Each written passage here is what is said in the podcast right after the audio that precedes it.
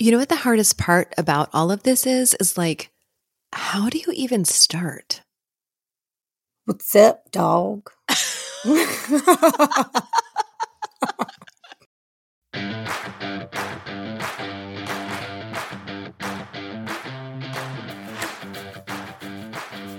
Hi, I'm Andrea Berkeley.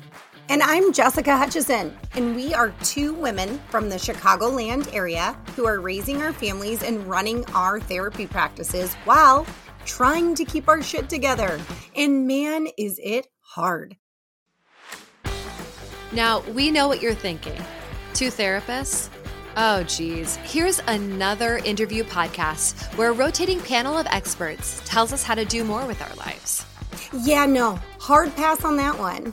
As women, we're already inundated with be more, do better, try harder content. And you know what, ladies? We do not need any more because life is hard. And there isn't a tip or trick that's going to solve that. But you know what does make it better?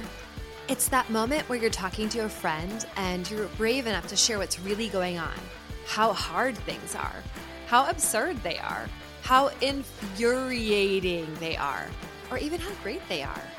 And then you get that feeling, that nervous feeling, like, oh my gosh, did I just say too much? But then she's like, oh my gosh, me too. I'm so glad you said that. And there's just like relief. Yes, we all need more of that. And this podcast is that. Every week, we'll be here talking about life, not as detached experts or instructors, but as friends and fellow travelers who just happen to be therapists, sharing from our lives just as much as we share from our education and work.